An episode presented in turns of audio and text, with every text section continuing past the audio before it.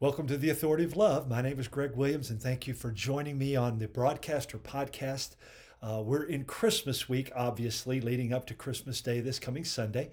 Uh, you can listen on WJMM 99.1 at Central Kentucky Christian Radio. That's 99.1 FM, okay? Uh, or you can go to their website, WJMM.com, click on the podcast tab in the upper right or near the upper right, and the Love and Lordship links, and you'll get the previous two days and today's message. And you can listen to them at Podbean and Vimeo.com. Podbean.com and Vimeo.com. Those you will find them on the Love and Lordship pages. So search for that. Now, I hope you caught that the previous two days were about the tidings, the announcement, right? Today and tomorrow, we're going to talk about the arrival. The announcement, the last two days, good tidings of great joy. Today is the arrival. And I've simply entitled it this Love Came Down. Now, before I get into the story and develop it even more, let me start with a funny Christmas story. There was a 10 year old who was becoming quite knowledgeable about the Bible because of her grandmother's teachings. And she asked her grandmother this simple question Which virgin was the mother of Jesus? The Virgin Mary or the King James Virgin?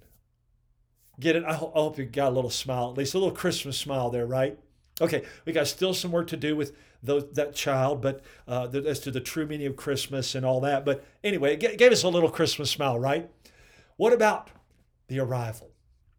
Faith becomes sight in the form of God, love as an infant human baby. That's what we're going to look at today. Love came down, building on the story and the characters who played in it from the previous two days. In Luke 2, starting with verse 16, it says this so they came in a hurry and found their way to Mary and Joseph and the baby as he lay in the manger.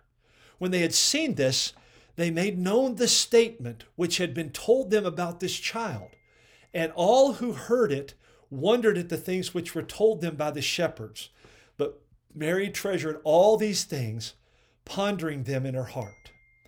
The shepherds went back, glorifying and praising God for all that they had heard and now seen was just as they had been told them. Isaiah 7 10 through 14 says this God speaking through Isaiah to King Ahaz. Then the Lord spoke again to Ahaz, saying, Ask a sign for yourself from the Lord your God. Make it deep as Sheol or as high as heaven. But Ahaz said, I will not ask, nor will I test the Lord. Then he said, Listen now, O house of David, is it too slight a thing for you to try the patience of men, that you will try the patience of my God as well? Therefore, the Lord himself will give you a sign. Behold, a virgin will be with child and bear a son, and she will call his name Emmanuel. Isaiah 8 5 through 10 describes the pride and fall of Israel and Judah and God's judgment. Go back and read that. Isaiah 8 5 through 10. The majority theme of Isaiah and the prophets is the fall, the pride and the fall of Israel and Judah and God's judgment on them, even as Isaiah mocks them for their arrogance. Listen, and sweep on into Judah, swirling over it, passing through it, and reaching up to the neck its outspread wings will cover the breadth of your land, Emmanuel.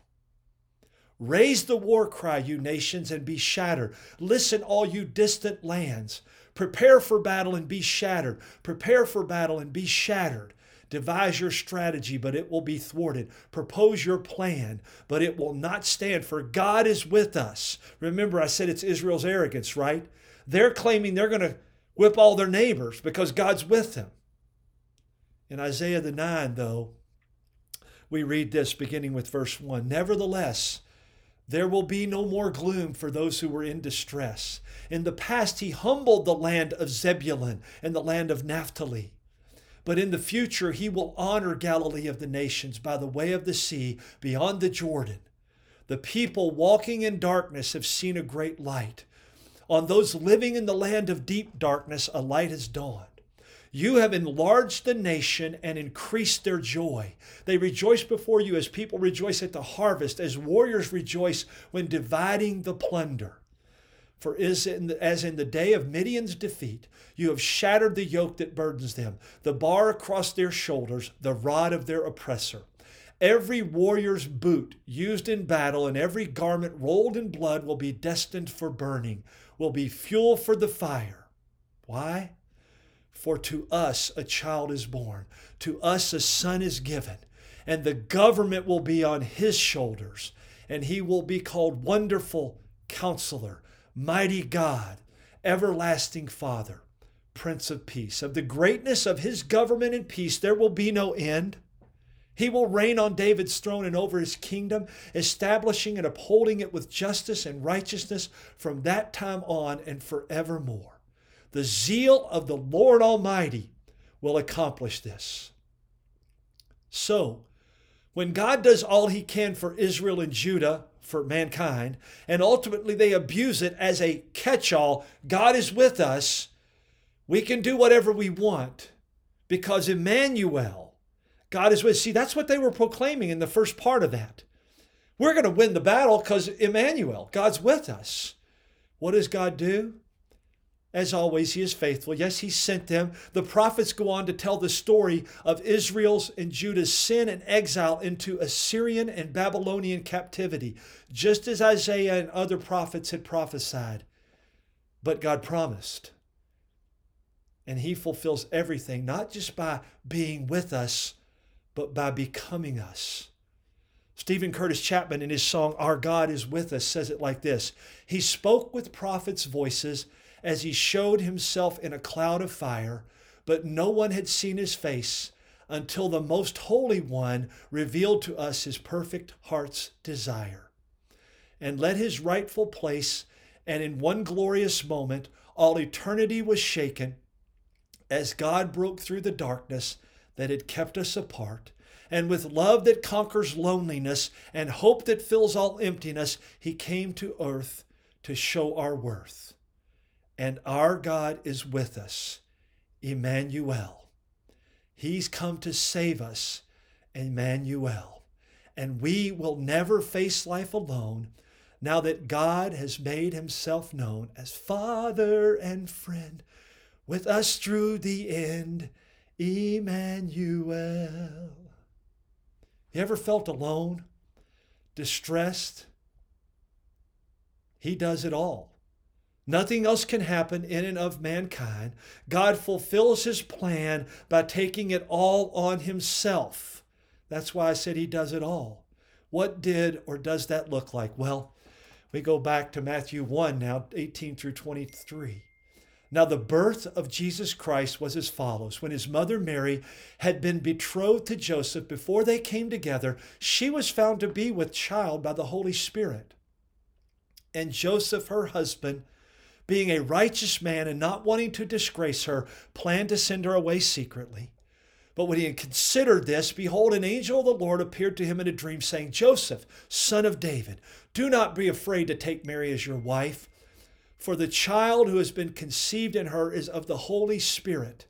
She will bear a son, and you shall call his name Jesus, for he will save his people from their sins. Now, all this took place to fulfill what was spoken by the Lord through the prophet. What prophet? Prophet? Isaiah. We just read it.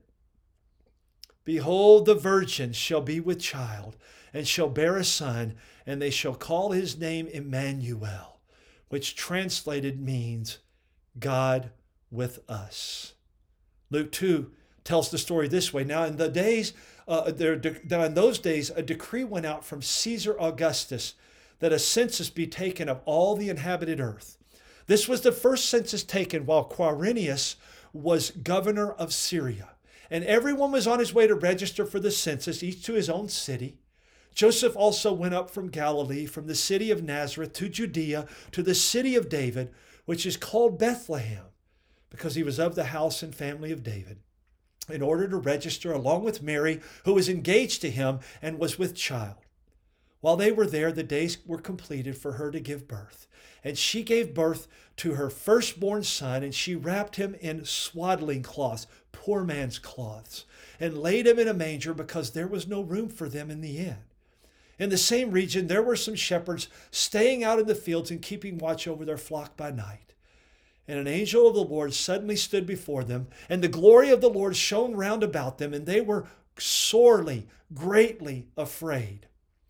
But the angel said unto them, do not be afraid, for, behold, I bring you good news of great joy, which will be to all people. For today in the city of David has been born for you a Savior who is Christ the Lord. This is going to be a sign for you. You will find the babe wrapped in swaddling cloths and lying in a manger. And suddenly there appeared with that angel a multitude of the heavenly host, praising God and saying, Glory to God in the highest, and on earth peace among men with whom he is pleased. When the angels had gone away from them into heaven, the shepherds began saying to one another, Let's go straight to Bethlehem then, and see this thing that has happened, which the Lord has made known to us. So they came in a hurry and found their way to Mary and Joseph and the baby as he lay in the manger. When they had seen this, they made known the statement which had been told them about this child. And all who heard it wondered at the things which were told them by the shepherds. This is him going back through Bethlehem and out back to the fields, right? But Mary treasured all these things, pondering them in her heart. The shepherds went back, glorifying and praising God for all that they had heard and seen was just as they had been told. You see, Isaiah prophesied to a people that were saying, We don't have to worry about it. God's with us. We'll win every battle. That wasn't what happened. But he, that's in chapter 8. But in verse 9, he made a promise that was going to come true that would show them that he truly was with them, with us, Emmanuel, God with us. Let me give you some food for thought as we get ready for tomorrow and close out this week and get ready for Christmas Eve and Christmas Day. Which of the characters or players of Christmas do you most closely associate with? What in your life has created that association? Joseph, Mary, the wise men, people put that in the story as well. The shepherds. Now, for action item, continue to read and meditate through the Christmas story in God's Word. Matthew 1 and 2, Luke 1 and 2 are the, are the greatest part of the story. Write down one or more things that God is revealing to you, to you as you keep Christ as the focus. And be sure to join us again tomorrow, Friday, as we find out more about Emmanuel, God with us, and in particular, the shepherds. Invite family and friends, loved ones, even enemies to hear this incredible story the gospel of Jesus Christ, how to make it a part of every part of our lives and relationships. Remember, you can order our book, The Authority of Love, second SECOND edition, second edition on Amazon. You can go to loveandlordship.com and find out more about this ministry. If you'd like to donate while you're there at loveandlordship.com, go to the Give tab in the upper right corner, click on that, and it will walk you through. It takes about a minute, whether you give one time or ongoing. We sure appreciate it. Every donation is tax deductible, and we thank you for your gift. And if it's not us, keep praying until the Lord shows you where He wants to, you to give so He can bless you even more. You can also give through the Cash App, cash.app.app forward slash dollar sign love and lordship. That's capital L for both love and lordship. And then you can send your donation to Love and Lordship. Make the check out to that to 324 Timothy Drive, Nicholasville, Kentucky 40356. Thanks again for joining us. Thanks for your prayers and thanks always to the Lord. Make it a great day in Christmas in Christ. I'm Greg Williams, and you're listening to the Authority of Love.